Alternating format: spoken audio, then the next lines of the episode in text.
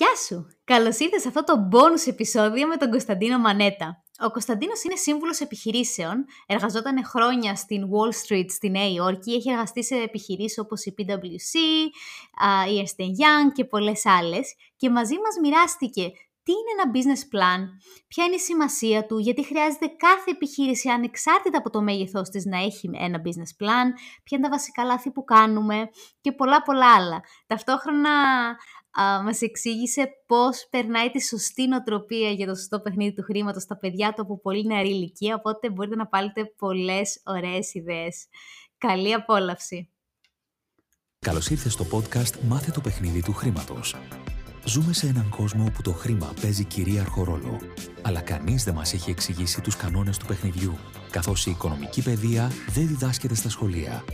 Αυτό είναι το σωστό μέρος για σένα που θέλεις να μάθεις πώς να διαχειρίζεσαι σωστά τα χρήματά σου, πώς να αποκτήσεις παθητικά εισοδήματα και πώς να αρχίσεις να χτίζεις όλες τις σωστές συνήθειες που θα σε βοηθήσουν να πετύχεις όλα όσα ονειρεύεσαι. Παρέα με την Αλεξία Βασδέκη και τον Αλέξιο Βανδόρο θα δούμε όλα αυτά και πολλά ακόμα. Γιατί το παιχνίδι του χρήματος είναι τελικά το παιχνίδι της ζωής. Γεια σου Κωνσταντίνε, καλώς ήρθες. Καλησπέρα σας, ευχαριστώ πολύ για την πρόσκληση. Με πολύ χαρά. Καλώς σε βρήκαμε. Ε, τον Κωνσταντίνο τον γνώρισα τους τελευταίους μήνες μέσα από ένα project. Αυτή η Wealth Avenue, την ξέρουν τα, οι ακροατές μας, που μας έκανε και μας κάνει το βασικό κομμάτι του business plan και της χρηματοοικονομικής ανάλυσης. Και αποτίμησης. Και αποτίμησης. και εκτίμησα πάρα πολύ και τον τρόπο που, που δουλεύει και τις γνώσεις και επειδή δουλεύουμε πάρα πολύ ανθρώπινες σχέσεις, θα τον ακούσετε έτσι, έχει μια εκπληκτική ηρεμία και σιγουριά και όλο το κομμάτι αυτό. Και ξεκινώντας να πεις δύο λόγια για το background σου γενικότερα το επαγγελματικό. Ναι. Και να τους βάλουμε λίγο στο, Λοιπόν, στο κλίμα. ε, η καταγωγή μου είναι από το Βόλο. Εκεί έχω τελειώσει το Λύκειο. Μετά κατέβηκα στην Αθήνα για σπουδές, στη διοίκηση επιχειρήσεων. Μετά από εκεί πήγα Αμερική, όπου έκανα το μεταπτυχιακό μου πάνω στα χρηματοοικονομικά στη Νέα Υόρκη. Είχα δουλέψει στη Wall Street δύο χρόνια. Μετά γύρισα στην Ελλάδα. Ξεκίνησα να εργάζομαι σε διάφορες μεγάλες συμβουλευτικές εταιρείες και τα τελευταία χρόνια δουλεύω, εργάζομαι σε χρηματοπιστωτικό ίδρυμα και παράλληλα ασχολούμαι με την ε, χρηματοοικονομική ανάλυση και την χρηματοοικονομική συμβουλευτική σε θέματα business plans, αποτιμήσεων, στο γνωστό χώρο πάνω στον οποίο έχουμε συνεργαστεί. Και άρα- Άρα έχεις μεγάλο background και από ιδρύματα και από εταιρείες και πλέον το κάνεις συμβουλευτικά για άλλους. Σωστά. Οκ. Ε, θέλουμε την άποψή σου, αυτό που πρεσβεύουμε εδώ στο παιχνίδι του χρήματος, που ξεκινήσαμε κιόλας, είναι επειδή είναι εγκλωβισμένοι όλοι οι άνθρωποι και η γενιά μας ακόμα περισσότερο και η δικιά σου, στο να ανταλλάσσουν χρόνο με χρήμα, είτε σαν υπάλληλοι, σαν αυτοαπασχολούμενοι, και εξηγούμε ότι η σύνταξη δεν θα πάρουμε, θα πεθάνουμε δουλεύοντας αυτά τα, τα ωραία πράγματα, και ότι χρειάζεται σιγά σιγά να πάρουμε χρηματοοικονομικές γνώσεις που δεν τις παίρνουμε στο σχολείο. Έχουμε ειδικά επεισόδια πάνω σε αυτό. Και επειδή το κουβεντιάζαμε πριν ξεκινήσουμε, θέλω τη δικιά σου τοποθέτηση. Ναι. Και ουσιαστικά γιατί είναι χρήσιμη κατ' εσέ η χρηματοοικονομική παιδεία, άσχημα το τι κάνεις. Ε, καταρχήν πιστεύω ότι η χρηματοοικονομική παιδεία είναι, μας βάζει σε μια πειθαρχία, μας βάζει σε ένα συγκεκριμένο τρόπο σκέψης. Ό,τι και να κάνουμε, θα πρέπει να υπάρχουν πάντα δύο πλευρές, όπως για παράδειγμα λειτουργεί ο ισολογισμός. Θα πρέπει να υπάρχουν κάποιοι πόροι και πρέπει να υπάρχουν και κάποιες χρήσεις. Τόσο το ένα μέρος όσο και το άλλο μέρος θα πρέπει να μπορούμε να το σχεδιάσουμε και να το κατανοήσουμε. Ίσως βέβαια όσοι ασχολούνται με τα χρηματοοικονομικά, αυτοί οι δύο όροι είναι αρκετά εξοικειωμένοι. Όσοι όμως είναι στην πράξη θα πρέπει να καταλάβουμε στην καθημερινή μας ζωή τι είναι αυτό το οποίο μπορούμε να έχουμε και με αυτά που έχουμε τι μπορούμε να κάνουμε. Και αφού έχουμε αυτές τις δύο πλευρές, τα source and use όπως λέμε, πόροι και χρήση, εκείνο το οποίο χρειάζεται είναι να μπορούμε να τα οργανώσουμε με έναν τρόπο λογικό, ορθολογικό, παραγωγικό και να μπορούμε να μετρήσουμε αυτή την εργασία που κάνουμε. Έτσι ώστε να μπορούμε να καταλάβουμε αν αυτό που κάνουμε έχει αποτέλεσμα ή δεν έχει αποτέλεσμα. Okay. Άρα αυτό τι εφαρμογή μπορεί να έχει στο, σε μια καθημερινή επιχείρηση, ας το πω έτσι. Μία επιχείρηση καταρχήν σήμερα για να μπορέσει να λειτουργήσει σε ένα σύνθετο περιβάλλον θα πρέπει να έχει οπωσδήποτε ένα σχέδιο, να έχει ένα πλάνο.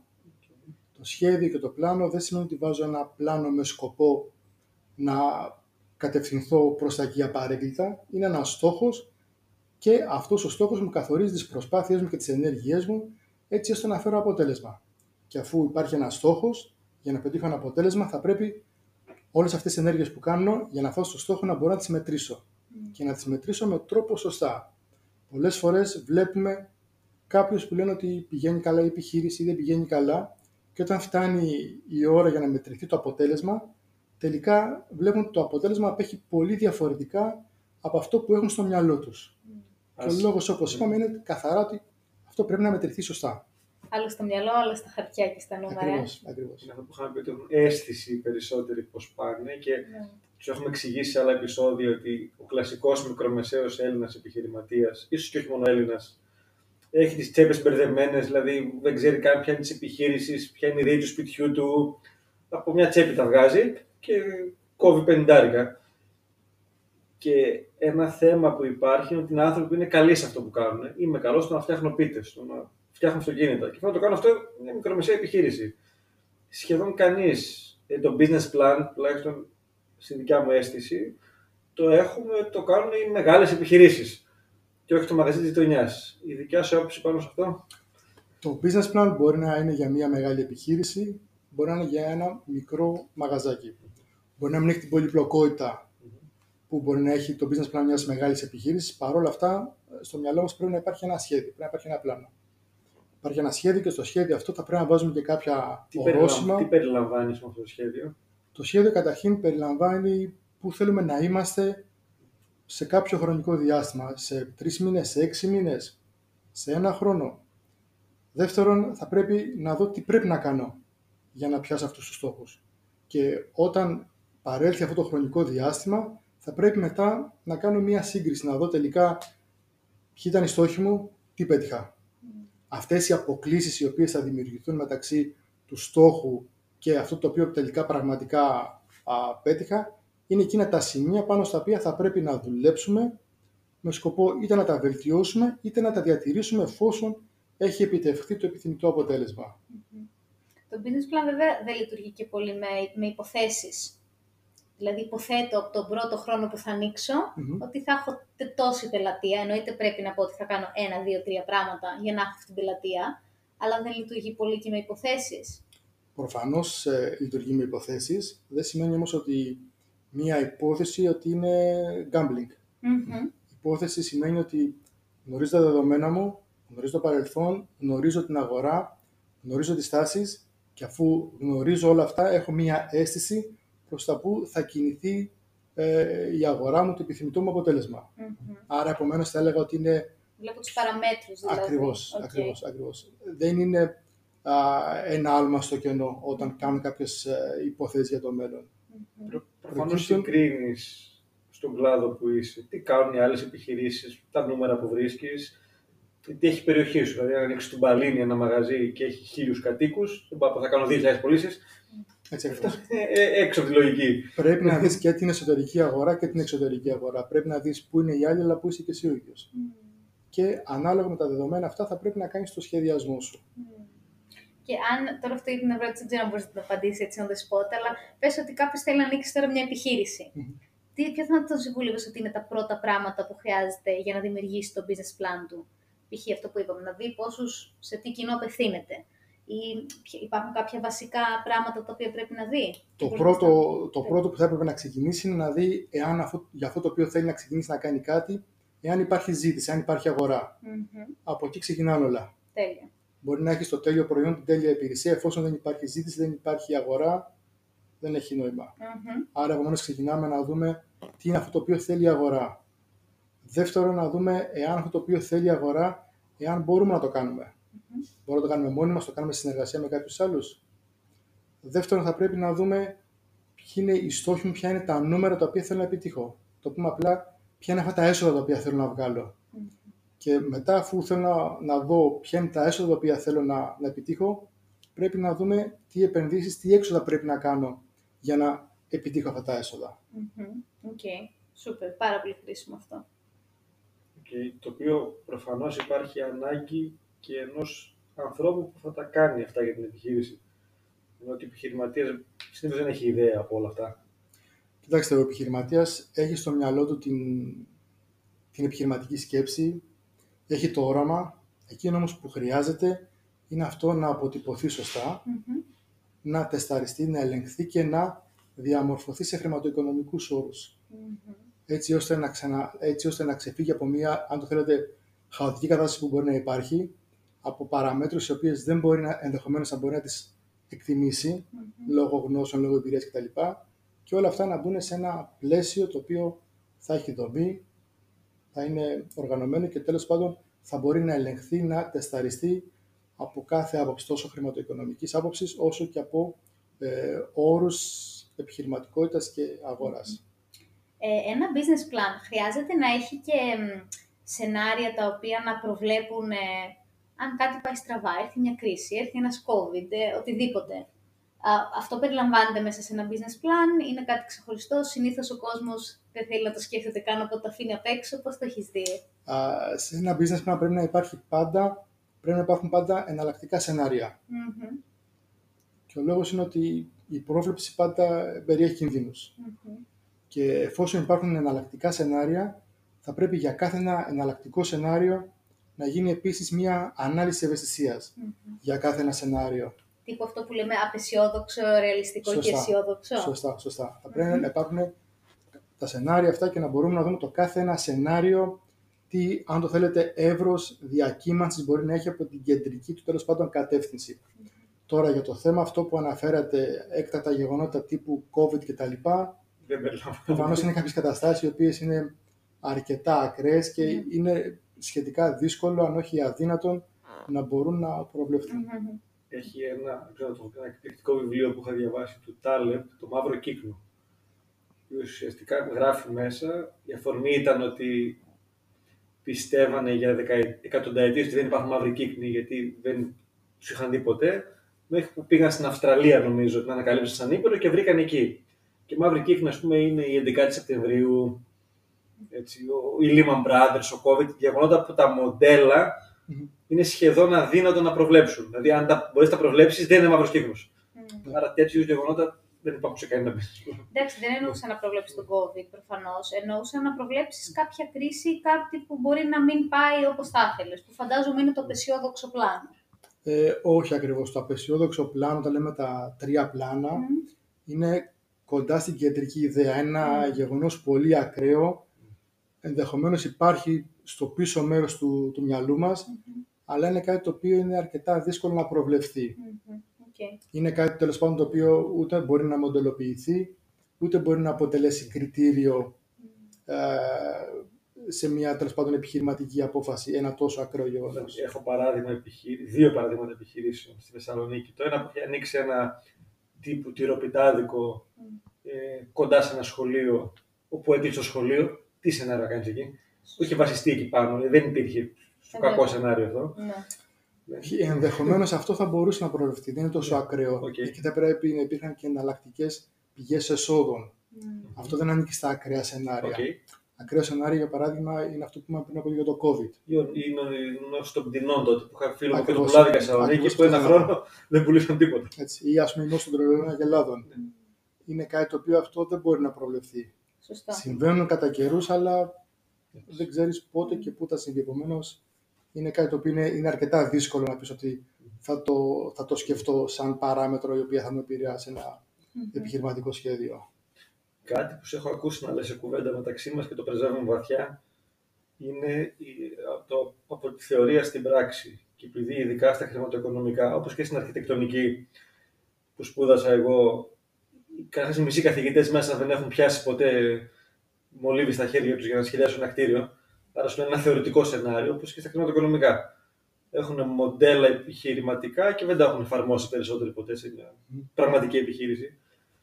Αυτό πώς πιστεύεις ότι χρειάζεται να συμβεί το πρακτικό κομμάτι; Κοίταξε, εκεί που υπάρχει, εδώ μου δίνεις την ευκαιρία να πω σχετικά με το κομμάτι της ακαδημαϊκής εκπαίδευσης, η οποία σίγουρα είναι η βάση, από εκεί ξεκινάνε όλα. Πρέπει να αποκτηθεί ένας τρόπος σκέψης, να υπάρχει μια, αν το θέλουμε, κατανόηση των βασικών ενιών, όμως δεν μπορούμε να σταθούμε μόνο εκεί. Η ακαδημαϊκή γνώση είναι ακριβώς αυτό που λέει ακαδημαϊκή γνώση έχει μια ευρύτητα, αλλά δεν έχει αυτό που λέμε το συγκεκριμένο, δηλαδή η εξειδίκευση.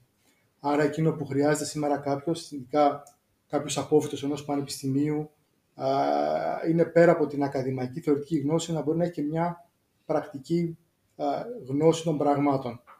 Βλέπουμε αυτή τη στιγμή πολλές επιχειρήσεις ζητούν προσωπικό και δεν μπορούν να βρουν κατάλληλα ειδικευμένα άτομα. Από την άλλη, η ανεργία σήμερα στους φοιτητές είναι πολύ, ψηλά, mm. πολύ ψηλή. Επομένως, εδώ σημαίνει ότι υπάρχει κάπου ένα gap. Και το gap αυτό είναι μεταξύ της θεωρίας και της πράξης. Άρα, η θεωρία χωρίς την πράξη, χωρίς την, ε, την πρακτική εμπειρία, χωρίς τις πρακτικές γνώσεις, δημιουργεί ένα μεγάλο κενό, μια μεγάλη δυσκολία τόσο στους νέους ανθρώπους, όσο και στην κοινωνία και στην οικονομία ως ε, σύνολο. Και αυτό πώς πιστεύεις ότι αποκτάτε, δηλαδή ένα, ένα κενό που βλέπω, και είναι το αυγό με την κότα βέβαια, ότι και οι επιχειρήσεις θέλουν ανθρώπους με κάποια εμπειρία πριν. Το θέμα είναι πώς την αποκτάνε την εμπειρία οι άνθρωποι για να μπορέσουν να πάνε εκεί πέρα μέσα. Άρα κάποιος που ξεκινάει τώρα, πώς μπορεί να πάρει αυτή την πρακτική μόρφωση, ας το πω έτσι, για να μπορέσει ναι. μετά να φτιάξει το όποιο βιογραφικό του. Πώς τον, πώς τον νικάσει αυτό το. Ε, πώς τον νικάμε. Προσπαθούμε να βρούμε γνώσεις και εμπειρία λίγο έξω από το στενό πλαίσιο του πανεπιστημίου, του ακαδημαϊκού φορέα. Υπάρχουν πολλοί επαγγελματικοί φορείς οι οποίοι προσφέρουν τέτοια γνώση. Υπάρχουν ε, πολλοί άλλοι εξειδικευμένοι φορείς οι οποίοι μπορούν να προσφέρουν μια τύπης πρακτική εμπειρία μέσα από πραγματικά case studies ή για παράδειγμα μπορεί κάποιος να κοιτάξει να εργαστεί σε μια εταιρεία έστω αν το θέλετε και ανιστεί τον πρώτο καιρό προκειμένου να καταλάβει τι γινεται να πάει σε ένα internship εγώ θυμάμαι όταν είχα ξεκινήσει το πρώτο μου internship στην Αμερική, στη Νέα Υόρκη, στην ε, Dean Winter Reynolds, το πρώτο εξάμεινο δεν είχα πάρει ούτε ένα cent, ούτε ένα δολάριο δεν είχα πάρει. Όμως αυτό μου έδωσε την ευκαιρία να μπορέσω να δω πώς δουλεύει ο χώρος. Τελικά στην εταιρεία αυτή εργάστηκα, την ε, Dean Winter Reynolds, και ο λόγος που κατάφερα να εργαστώ είναι ότι ξεκίνησα να παίρνω εμπειρία α, μέσα από την ίδια εταιρεία. Πολύ σωστό αυτό και προφανώς για τα προστοζήν κάνεις ό,τι χρειάζεται, ταυτόχρονα ή έχεις φροντίσει, και εμείς αυτό τους εκπαιδεύουμε, να φτιάξεις κάποια εισοδήματα ώστε να μπορείς και για ένα διάστημα να ζεις χωρίς να πληρώνεσαι. Mm. Έτσι ακριβώς. Γιατί θα κάνεις ένα upgrade, θα κάπου παραπάνω. Ε, άμα είσαι μήνας μπαίνει, μήνας βγαίνει, δεν υπάρχει περίπτωση. Πολλές φορές, ειδικά στο ξεκίνημα ή και σε άλλες φάσεις της ζωής μας, μία επένδυση δεν ε, πληρώνεται μόνο χρηματικά. Οι γνώσεις και η εμπειρία είναι κάτι το οποίο ε, μπορεί να μετατραπεί εύκολα σε χρηματική αξία. Αλλά πρέπει να υπάρχει αυτό το πράγμα. Mm. Και πρέπει να επιδιώκουμε να το αποκτήσουμε αυτό. Mm. Πολύ σωστά. Εσύ πώς αποφάσισες να ασχολείσαι πολύ και με εκπαιδεύσεις; Ναι. Πώς και αποφάσισες να μπεις σε αυτόν τον κόσμο; Η αλήθεια είναι ότι από τον χώρο που προέρχομαι πάντα υπήρχε το κομμάτι της εκπαίδευσης. Ίσως με έναν έμεσο τρόπο. Και η εκπαίδευση που κάναμε ήταν πάντοτε προς τον πελάτη μας. Παράδειγμα, κάναμε ένα business plan, κάναμε μια αποτίμηση, κάναμε ένα χρηματοοικονομικό σχέδιο. Όταν εμείς κάναμε μια συγκεκριμένη τέτοιου τύπου εργασία, μετά θα έπρεπε την εργασία μας αυτή κάπου να την παρουσιάσουμε, κάπου να την εξηγήσουμε. Υπήρχε ο επιχειρηματίας ο οποίος έπαιρνε μια αποτίμηση, έπαιρνε ένα business plan, έπαιρνε ένα σχέδιο, έπαιρνε το report και είχε πολλές απορίες. Έπρεπε επομένως κάπου να εκπαιδευτεί. Κάπου έπρεπε να επιμορφωθεί, να καταλάβει τι είναι αυτό το οποίο έχει πάρει, τι είναι αυτό για το οποίο έχει πληρώσει. Οπότε μπορώ να πω ότι ήταν μια φυσική συνέπεια από, την, ε, ενός, από τη μία τύπου εκπαίδευση στην άλλη, η οποία έγινε λίγο πιο στοχευμένα προς ε, νέους επαγγελματίες, προς ε, κάποιους οι οποίοι είναι ήδη επαγγελματίες αρκετά χρόνια και θέλουν να ανανεώσουν τις γνώσεις τους, να τις φρεσκάρουν, να ξαναποκτήσουν, αν θέλετε, και την αυτοπεποίθηση η οποία τους λείπει, καθώς είναι αρκετά χρόνια μακριά από οποιαδήποτε τύπου εκπαίδευση. Mm. Οπότε θέλω να πω ότι το ένα έφερε το άλλο. Αυτό συνδέεται πάρα πολύ, επειδή έχουμε κάνει και επεισόδια για το χρηματιστήριο και τα λοιπά, ότι το χρηματιστήριο δεν είναι τζόγος, ούτε είναι απλά η τεχνική ανάλυση να βλέπω πώς πάνε οι τάσεις. Είναι να μπορώ να διαβάσω ένα ισολογισμό της εταιρείας. Χρειάζεται να έχω εγώ τέτοια εταιρεία. Mm. Αλλά αν δεν μπορώ να και μια οποιαδήποτε επιχείρηση. Να πάρω τον ισολογισμό και να δω πώς πάει. πάει. Συμφωνώ. Ε, σε αυτό τώρα που ανέφερες, μου δίνεις την ευκαιρία να αναφερθώ λίγο για το χρηματιστήριο. Mm. βλέπουμε μία τιμή μιας συμμετοχής mm-hmm. στο χρηματιστήριο, έστω σήμερα ότι είναι 5 ευρώ. Συμβαίνει ένα ακραίο γεγονός και η μετοχή αύριο πέφτει 20%. Μια είδηση. Σημαίνει ότι η εταιρεία αυτή όντως έχασε 20%, αξίζει 20% λιγότερο; Όχι. Έχει επηρεαστεί από την ψυχολογία. Δεν σημαίνει όμως ότι τα fundamental, τα θεμελιώδη στοιχεία της εταιρείας δεν είναι εκεί που ήταν. Άρα, επομένως, μια, μια χρηματοοικονομική ανάλυση θα μας δώσει μια ανάλυση, μια αξιολόγηση πιο αντικειμενική. Και αν αξίζει να επενδύσω ή όχι. Ακριβώς. Η αγορά δεν είναι πάντα σωστή. Και το χρηματιστήριο, επειδή ουσιαστικά τις περισσότερες φορές ακολουθεί, παρακολουθεί την ψυχολογία, επηρεάζεται από την ψυχολογία, δεν μπορεί να είναι πάντα σωστό. Άλλες φορές είναι υποτιμημένο, άλλες φορές είναι υπερτιμημένο. Mm. Η χρηματοοικονομική ανάλυση θα μας βοηθήσει να καταλάβουμε πότε μια μετοχή είναι υπερτιμημένη και πότε είναι υποτιμημένη.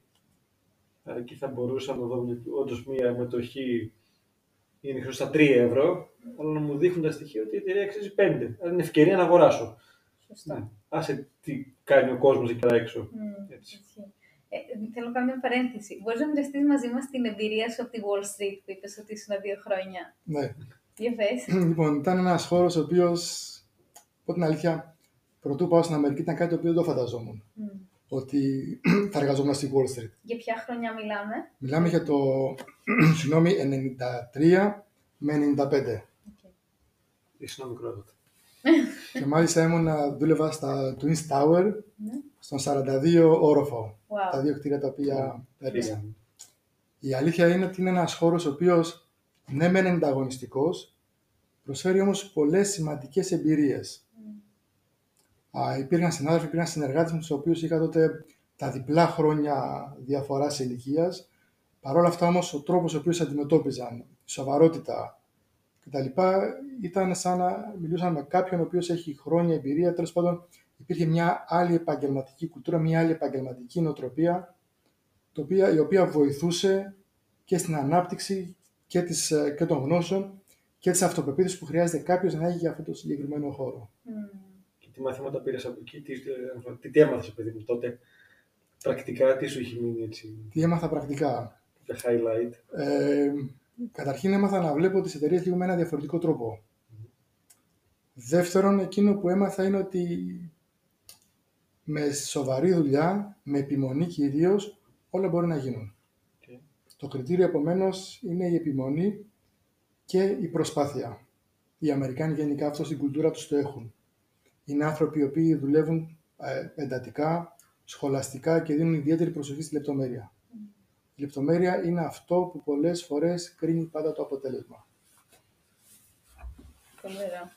Επιχειρήσεις στην Ελλάδα το κάνουν αυτό αρκετές, φαντάζομαι, αν και δεν είναι η κουλτούρα εδώ ε, τέτοια. Μπορώ να πω ότι και στην Ελλάδα το επίπεδο είναι πολύ καλό υπάρχουν εταιρείες, τόσο εταιρείες του industry όσο και εταιρείες συμβουλευτικές, οι οποίες κάνουν τη δουλειά τους πραγματικά πολύ καλά και έχουν πολύ ψηλά πρότυπα και διαδικασίες στον τρόπο το οποίο λειτουργούν. Έχεις κάποιο παράδειγμα επιχείρησης που έχεις συνεργαστεί, χωρίς να πεις όνομα απαραίτητα, που το θεωρεί πρότυπο ή κάτι που αξίζει από τον κόσμο σαν, σαν case study, ας πούμε; Είναι πολλές αυτές οι εταιρείες. Είναι πολλές εταιρείες οι οποίες, αν αναφέρω κάποιες εταιρείες αυτή τη στιγμή, θα δικήσω κάποιες άλλες, τις οποίες δεν θα αναφέρω. Πρέπει χωρίς ονόματα, ρε παιδί μου, αυτό. Έτσι. Ναι, είναι εταιρείες οι οποίες πραγματικά άνθρωποι δουλεύουν πολύ συστηματικά. Όπως είπα, δίνουν πολύ σημασία στη λεπτομέρεια. Δεν είναι της λογικής κάτι δεν μας βγαίνει, κάτι δεν μας κουμπώνει. Α το κρύψουμε κάτω από το χαλί. Mm-hmm. Γιατί ό,τι κρύβει κάτω από το χαλί, κάποια στιγμή μπροστά σου το βρίσκεις. Αυτό είναι σίγουρο είναι άνθρωποι οι οποίοι α, έχουν θέληση, έχουν όρεξη και αυτό που κάνουν προσπαθούν να το κάνουν όσο καλύτερα γίνεται. Και μάλιστα αυτό που κάνουν καλά προσπαθούν να το μεταδώσουν και σε άλλους. Okay. Υπάρχει δηλαδή μια τέτοια εταιρική κουλτούρα, μια τέτοια εταιρική νοοτροπία. Εννοείς να εκπαιδευτούν, να εκπαιδεύσουν άλλους πάνω Να εκπαιδεύσουν και την ομάδα τους, ναι. Mm-hmm. Ναι, πολύ σημαντικό το κομμάτι της εκπαίδευσης. Γιατί όλο αυτό μπορεί να το εξελίξει και να το πας πολλά βήματα παραπέρα με αυτόν τον τρόπο. Και χωρίς το φόβο που υπάρχει στην ελληνική επιχειρηματική νοοτροπία δυστυχώς, του αν τον εκπαιδεύσω, αν το κάνει αλλού ναι. ανταγωνιστικά. Ναι. Κάποιος μπορεί να το κάνει. Ή αν τον εκπαιδεύσω, θα μου πάρει τη δουλειά. Mm. Υπάρχει αυτός ο φόβος. Αυτή η ανασφάλεια, μάλλον. Mm-hmm. Το οποίο δεν ισχύει. Δηλαδή και απάνω το κάνει απέναντι, θα μεγαλώσει η πίτα της αγοράς. Γιατί να φοβάστε πάρει το δικό σου κομμάτι. αυτό. Βέβαια, για να είμαστε ειλικρινείς, κάποιες φορές αυτό μπορεί να ισχύσει. Όταν η αγορά είναι περιορισμένη και υπάρχουν αρκετά resources, ε, θυμάμαι μάλιστα συγκεκριμένα μία περίπτωση, δεν θα αναφέρω εταιρεία, όπου κάποιος τέλος πάντων από, την, από τους εσωτερικούς συμβούλους κάναν κάποιες συγκεκριμένες προτάσεις restructuring μιας εταιρείας με σκοπό να πάει καλύτερα. Όντως η εταιρεία πήγε καλύτερα με αυτές τις προτάσεις που έκανε. Με τον τρόπο όμως αυτό ε, κατήργησε ουσιαστικά τη θέση του και τον εαυτό του. Mm. Οπότε εδώ έχουμε μια περίπτωση όπου γύρισε boomerang σε κάποιον ο οποίος τέλος πάντων πρότεινε κάτι καλό για την εταιρεία. Βέβαια, αν αυτό είχε συμβεί τα πιο πρόσφατα χρόνια και υπήρχε μια άλλη εταιρική νοοτροπία, μια άλλη εταιρική κουλτούρα, mm. ενδεχομένως το συγκεκριμένο στέλεχο του συγκεκριμένου άνθρωπο θα προσπαθούσε να το αξιοποιήσει κάπου αλλού με έναν τρόπο καλύτερο. Mm. Okay. Προφανώς. Ε, να ρωτήσω κάτι τώρα που μου ήρθε για το business plan, πάω ξανά λίγο πίσω. Τι, ποιο είναι το πιο συχνό λάθος που βλέπεις σε, σε, ένα business plan, άμα κάποιος το έχει κάνει μόνος του ή έχει ναι. πάει και σε κάποιον να το φτιάξει; Ε, Συνήθως το πιο σημαντικό λάθος είναι η υπεριαισοδοξία όσον αφορά τις προβλέψεις των εσόδων. Mm. Εκεί γενικά θέλει λίγο φρένο, γιατί πολλές φορές ο επιχειρηματίας, αυτός ο οποίος τέλος πάντων έχει αναλάβει να προωθήσει μια ιδέα, ένα project, είναι αρκετά υπεραισιόδοξος. Mm. Οπότε πρέπει λίγο τα νούμερα λίγο να τα φρενάρει και να τα... είναι λίγο πιο συντηρητικός. Εκεί βλέπω ένα μεγάλο κίνδυνο. Και το δεύτερο σημαντικό κίνδυνο είναι ότι υπάρχει μια σύγχυση πολλές φορές μεταξύ του τι εισπράττω και το τι είναι πραγματικά δικό μου. και από αυτό που είναι πραγματικά δικό μου, τι είναι πραγματικά σε μορφή cash. Έτσι. Το, το αναλύεις λίγο περισσότερο αυτό για τους ακροατές μας, το καταλάβω. Ναι, ε, στη λογιστική, για παράδειγμα, ο τρόπος ο οποίος παρακολουθούνται οι οικονομικές καταστάσεις παγκοσμίως, με βάση την αρχή του δεδουλευμένου, ε, υπάρχει η εντύπωση για κάποιους οι οποίοι ε, δεν είναι τόσο πολύ εξηγημένοι με τη λογιστική, ότι ό,τι έσοδο καταγράφεται και ό,τι έξοδο επίσης καταγράφεται, σημαίνει ότι ταυτόχρονα εισπράττεται και ταυτόχρονα πληρώνεται. Δεν ισχύει αυτό το πραγμα δεν σημαίνει ότι όταν γράψω για παράδειγμα έσοδα 100 ευρώ, ότι θα βάλω και 100 ευρώ στην τσέπη. Μπορεί για παράδειγμα ένα σημαντικό μέρος να είναι επιπιστώσει. Mm. Οπότε σημαίνει ότι αυτό θα το εισπράξω αργότερα. Mm. Έτσι. Ή ας πούμε για παράδειγμα ότι έχω κάποιες υποχρεώσεις, οι οποίες μπορεί να μην φαίνονται στα αποτελέσματά μου, δεν σημαίνει όμως ότι αυτές οι υποχρεώσεις δεν πρέπει κάποια στιγμή να αποπληρωθούν. Έτσι, δηλαδή, ας πούμε, στα αποτελέσματά μου λέμε ότι έχουμε κέρδος, αυτή η εταιρεία έβγαλε κέρδη 100 ευρώ. Δεν σημαίνει ότι υπάρχουν τα 100 ευρώ κέρδη κάπου στο ταμείο μέσα. Mm. Γιατί από εκεί δεν έχουμε δείξει ούτε τι χρωστάμε σε δάνεια, ούτε τι χρωστάμε σε προμηθευτές, mm. ούτε τι να εισπράξουμε από πελάτες κτλ. Επομένως, αυτό θέλει μια προσαρμογή mm-hmm. για να καταλάβουμε ποια είναι πραγματικά η ταμιακή μας θέση. Ότι μπορεί στα χαρτιά να έχω εισπράξει 10.000 από τιμολόγια φέτος, αλλά στο ταμείο να έχω 3.000 γιατί μου τα χρωστάει ο άλλος ή τα έχω πάρει με επιταγή. Πρέπει να μπορούμε να διακρίνουμε ποιο είναι το λογιστικό μέγεθος mm. και ποιο είναι το ταμιακό μέγεθος. Και από το ταμιακό μέγεθος πάλι θα πρέπει να μπορούμε να διακρίνουμε τι είναι αυτό το οποίο μου ανήκει και τι είναι αυτό το οποίο δεν μου ανήκει. Mm. Μπορεί παράδειγμα μια εταιρεία να πάρει ένα δάνειο. Το ότι έχει λεφτά στο ταμείο της δεν σημαίνει ότι είναι δικά της.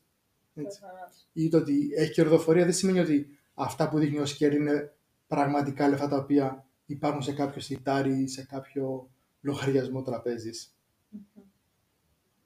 Το πιέσες. Το πιέσα. Είναι το, το, το test market. Σούπερ. Τι, ε, κάτι λέγατε και πριν για το κομμάτι των σχολείων και την ε, χρηματοοικονομική παιδεία. Δεν υπάρχει. τι, τι έλεγες πάνω ναι, ε, αυτή τη στιγμή, τουλάχιστον ο τρόπος που έχω δει που γίνεται στα πανεπιστήμια σήμερα, είναι ότι ναι, μεν διδάσκονται πάρα πολλές γνώσεις στα χρηματοοικονομικά οι φοιτητέ. Όμως τελικά αυτό το οποίο τους μένει μετά από 2-3 χρόνια εφόσον βγουν από το πανεπιστήμιο, τελικά τι είναι, τι τους έχει μείνει τελικά; Ε, φαντάζομαι ότι όταν μαθαίνεις κάτι το οποίο δεν το χρησιμοποιείς και δεν το χρησιμοποιείς για ποιο λόγο επειδή δεν είναι πρακτικό, mm. αρχίζεις και το χάνεις αυτό.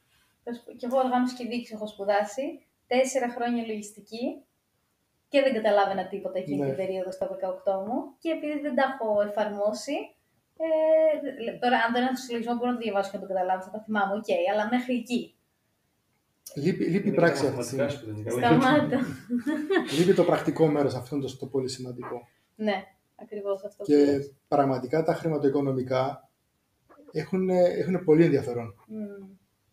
Δεν ξέρω πόσοι έχουν ασχοληθεί για παράδειγμα με χρηματοοικονομική ανάλυση, με χρηματοοικονομικά μοντέλα. Παρουσιάζει το ενδιαφέρον που θα, έπαιζε ένα, που θα έχει ένα ενδιαφέρον ένα παιχνίδι τύπου Monopoly. Μμμ.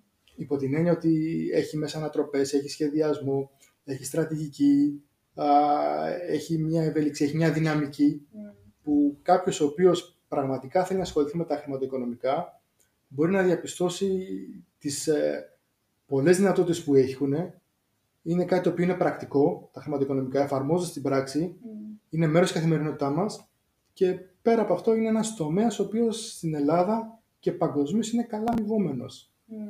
Και μάλιστα είναι κάποιες γνώσεις, οι οποίες αυτές τις γνώσεις μπορούν να εφαρμοστούν όχι μόνο στο στενό χώρο της Ελλάδας, μπορούν να εφαρμοστούν να χρησιμοποιηθούν παγκοσμίως. Πολύ σημαντικό. Άρα για Οπότε- ανθρώπους που σήμερα ψάχνουν πού να κινηθούν και επαγγελματικά, λες ότι είναι ένας κλάδος ο οποίος είχε, έχει και θα έχει ζήτηση. Το πιστεύω, το πιστεύω αυτό. Okay. Και όχι, μου άρεσε όπως το είπες, γιατί έχω πολλούς γνωστούς και φίλους που είναι μεγάλα παιδιά κι αυτοί, που προκειμένου να παίζω παιχνίδια στον υπολογιστή στρατέγκο που παίζαμε παλιά, κάτι να το παίζω με αληθινά μοντέλα και σενάρια.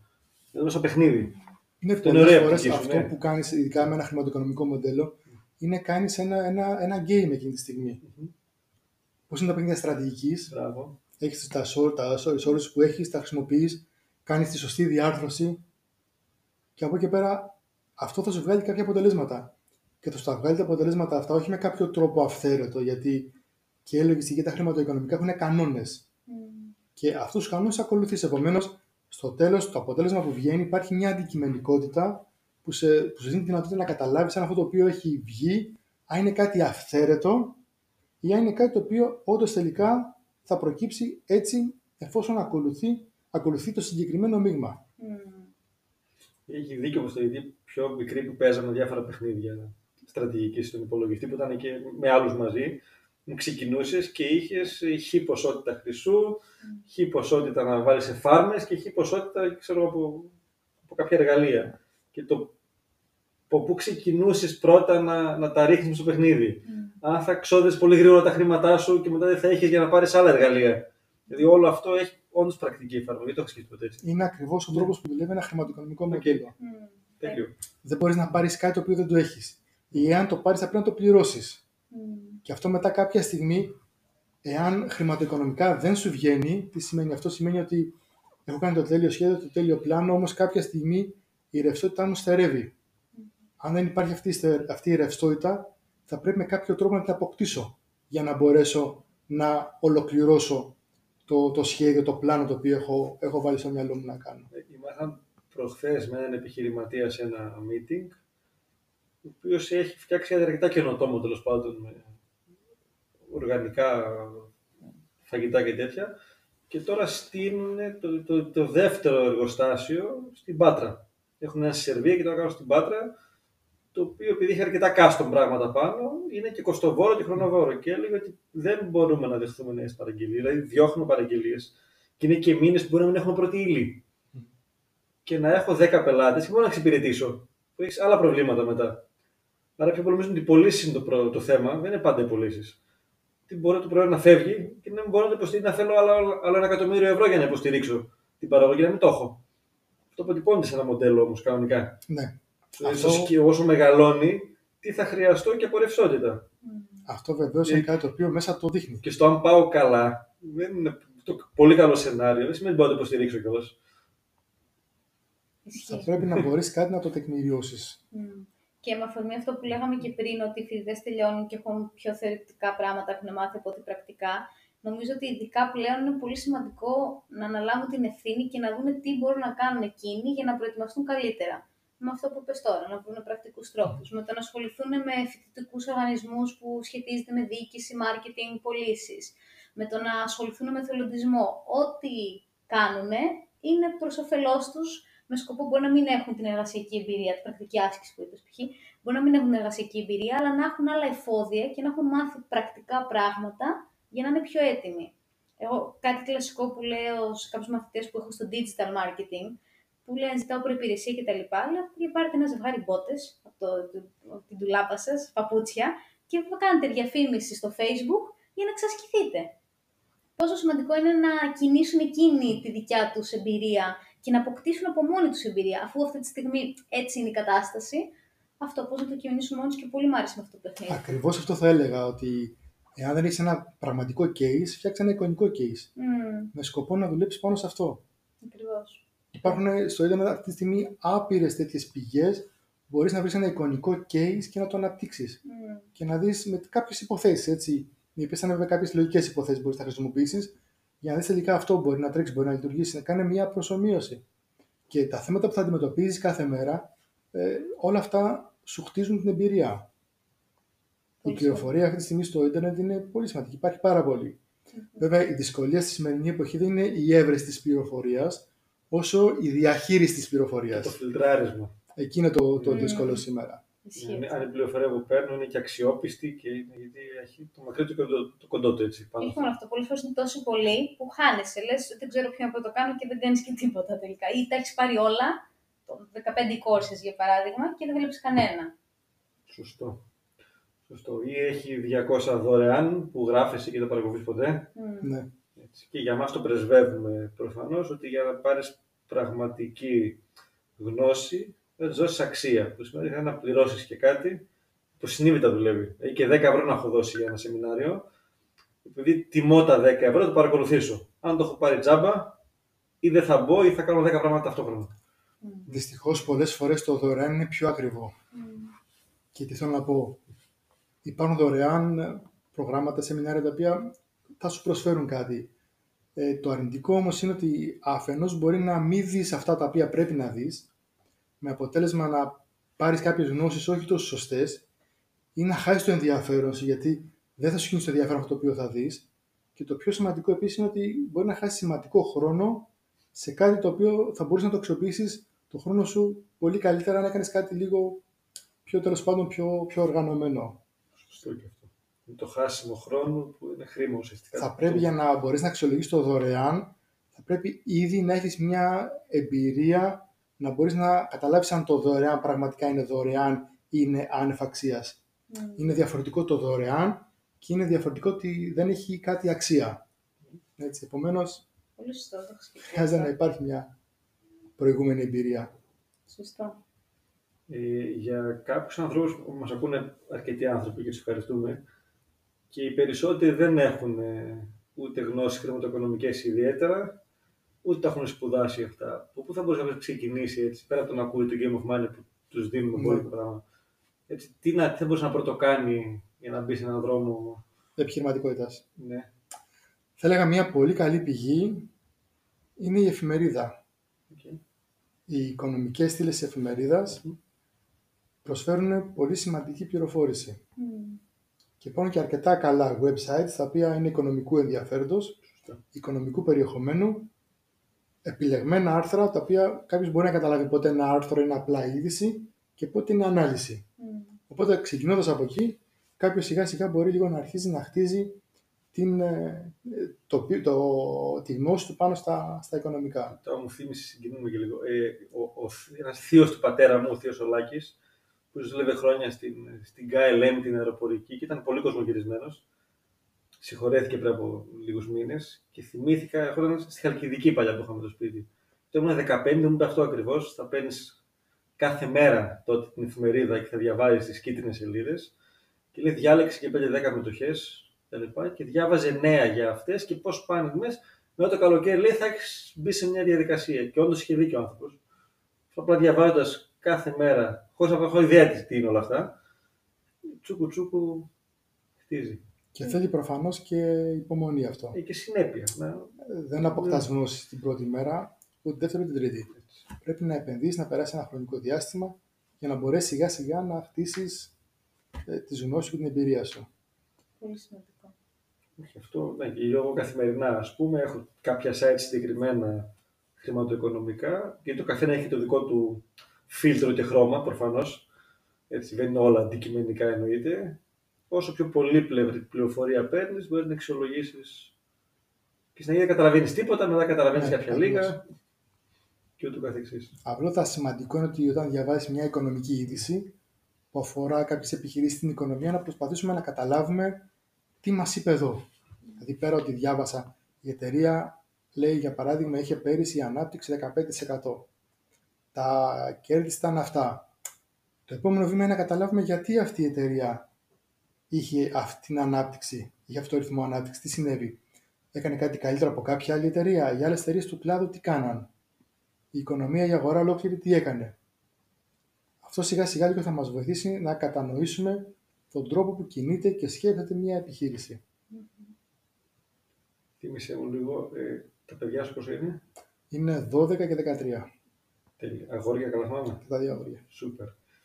Έχεις ξεκινήσει καθόλου τους λες πράγματα, το κομμάτι αυτό το χρόνο, τι, τι έχεις κάνει ή τι κάνεις; Κοίταξε, η αλήθεια είναι ότι έρχονται πολλές φορές στο γραφείο κάτω που δουλεύω στο σπίτι. Οπότε γενικά βλέπουν διάφορα πράγματα. Ακούν στο τηλέφωνο μερικές φορές κάποιες συζητήσεις. Οπότε μπορώ να πω ότι σιγά σιγά αρχίζουν και παρουσιάζουν μια κλίση προς τα εκεί. Δηλαδή αρχίζουν και τους ενδιαφέρουν τα χρηματοοικονομικά. Αν δουν μια εφημερίδα, βέβαια εφημερίδα σπάνια παίρνουν επειδή όλα τα πιο Online. πολλά είναι σε ηλεκτρονική έκδοση. Ε, προσπαθούν γενικά, αν έχει κάτι που είναι οικονομικού ενδιαφέρον, να το ακούσουν, να το δουν. Δηλαδή, έχει τύχει ας πούμε, να βλέπουν Bloomberg ή να δουν CNN. Δεν καταλαβαίνουν κάτι εκείνη τη στιγμή. Εννοείται. Απλά ίσως τους εντυπωσιάζει ο κόσμος, τα κτίρια, κάποια μεγάλα γραφεία κτλ. Όμως αυτό που βλέπω είναι ότι τελικά η κλίση που αποκτάει κάποιος σιγά σιγά αποκτάται μέσα από τα ερεθίσματα, τα βιώματα και τις εμπειρίες που έχει μέσα στο περιβάλλον το οποίο μεγαλώνει. Βλέπεις για παράδειγμα συνήθως παιδιά γιατρών ακολουθούν το χώρο της ιατρικής, παιδιά νομικών το χώρο της δικηγορίας. Εμείς που ασχολούμαστε με τα χρηματοοικονομικά αρχίζουν και ακολουθούν μια πορεία ίσως προς τα εκεί. Δεν τους έχεις βάλει ακόμα στη λογική budgeting, τέτοια, χαρτζηλίκια, αυτά, διαχείριση, όχι. Αυτό υπάρχει πάντα. Ναι, για Βεβαίως. πες. Υπάρχει ένα συγκεκριμένο budget, ένα συγκεκριμένο χαρτζηλίκι. Οκ. Το χαρτζηλίκι είναι- είναι συγκεκριμένο κάθε μήνα και θα πρέπει στην αρχή του μήνα να μου πούν τι θέλουν να αγοράσουν, τι είναι αυτά το- τα οποία τους ενδιαφέρει όσον αφορά τα βασικά Μμμ. και αν υπάρχει κάποιο συγκεκριμένο ποσό για κάτι έκτακτο. Οκ. κάτι το οποίο δεν το έχουν προβλέψει. Και στο τέλος του μήνα, αφού περάσει ο μήνας, που πάρουν το επόμενο χαρτζηλίκι, πρέπει να υπάρχει ένας μικρός απολογισμός. Τέλειο. Πήρα τόσα, χάλασα αυτά και αυτά και αυτά. Από τι ηλικία το ξεκίνησες αυτό; Από τα 9, 9 προς 10. Είναι, είμαστε γύρω στα 2-3 χρόνια που έχουμε αυτή τη διδακτική. Εκπληκτικό. Υπέροχο. Και σε ρωτάνε για τα οικονομικά ή για τη δουλειά σου ή όταν σε ακούνε, ή απλά, απλά παίρνουν τα ρεθίσματα ή τους έχει δημιουργηθεί και κάποια περιέργεια γύρω από Η αυτό. αλήθεια είναι ότι τα παιδιά πολλές φορές καταλαβαίνουν την ψυχολογία σου. Μμμ. Όταν σε βλέπουν χαρούμενο γιατί κάτι έγινε, πήγε καλά κάποια συγκεκριμένη δουλειά, πήγε ένας πελάτης σου καλά και για εμά αυτό αποτελεί ιδιαίτερη χαρά. Ε, βέβαια. Ε, Βλέπεις εκείνη τη στιγμή μπαίνουν σε ένα εορταστικό κλίμα. Μμ. Μπράβο, μπαμπά, ωραία, μπαμπά. Δεν έχουν καταλάβει ακριβώς τι έχει γίνει. Ναι. Όμως εκείνη τη στιγμή με τον δικό τους τρόπο συμμετέχουν όταν βλέπουν ότι κάτι πηγαίνει καλά. Αντίστοιχα, αν, κάτι, αν με δουν προβληματισμένο σε κάτι κτλ., προσπαθούν να είναι λίγο πιο διακριτικά υπό την έννοια να μην με επιβαρύνουν τέλος πάντων και με κάτι περισσότερο. Μμ. OK. OK. Άρα έχουν μάθει, μαθαίνουν σχετικά την αξία του κάνω budget, τι θέλω να πάρω, Ναι, τι βέβαια. περισσεύει. Άρα ένα μικρό ισολογισμό κάνουν. Ε, έχεις βρει τρόπο να τους περάσεις παιδί μου, αυτό το iPhone αξίζει, κα- κοστίζει 800 ευρώ αυτό μπορεί να το αντιληφθούν ακόμα ή δεν έχουμε φτάσει εκεί; Όχι, την αξία την καταλαβαίνουν. Γιατί; Ότι κάτι είναι ακριβό ή κάτι είναι φθηνό. Αυτό πώς το πέρασες, δηλαδή, ότι εγώ μου θέλω μου τη βίδωση να πάρω το PlayStation, ας πούμε, και κάνει τόσο.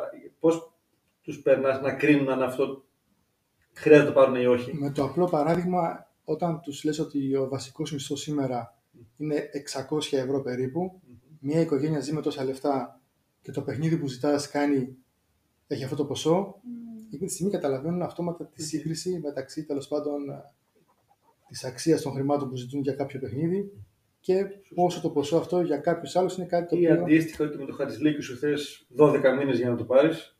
Φαντάζομαι εκεί μπορεί να το καταλάβει ότι 12 Ναι. μήνες δεν θα πάρω τίποτα άλλο αν θέλω να πάρω αυτό. Ναι, αρχίζουν Ναι. και αποκτούν την αίσθηση των χρημάτων. Μπράβο. Που είναι σημαντικό να καταλαβούν την αξία των χρημάτων. Μμμ. Και να καταλάβουν μάλιστα ότι τα χρήματα δεν βγαίνουν εύκολα. Κάποια φορά μου είχε πει ο, ο μικρός μου ο γιος ότι θέλω αυτά τα λεφτά να πάρω κάτι, θέλει κάτι συγκεκριμένο. Του λέω αυτά τα λεφτά είναι λέω, πολλά ή λίγα; Μου λέει δεν είναι και τίποτα.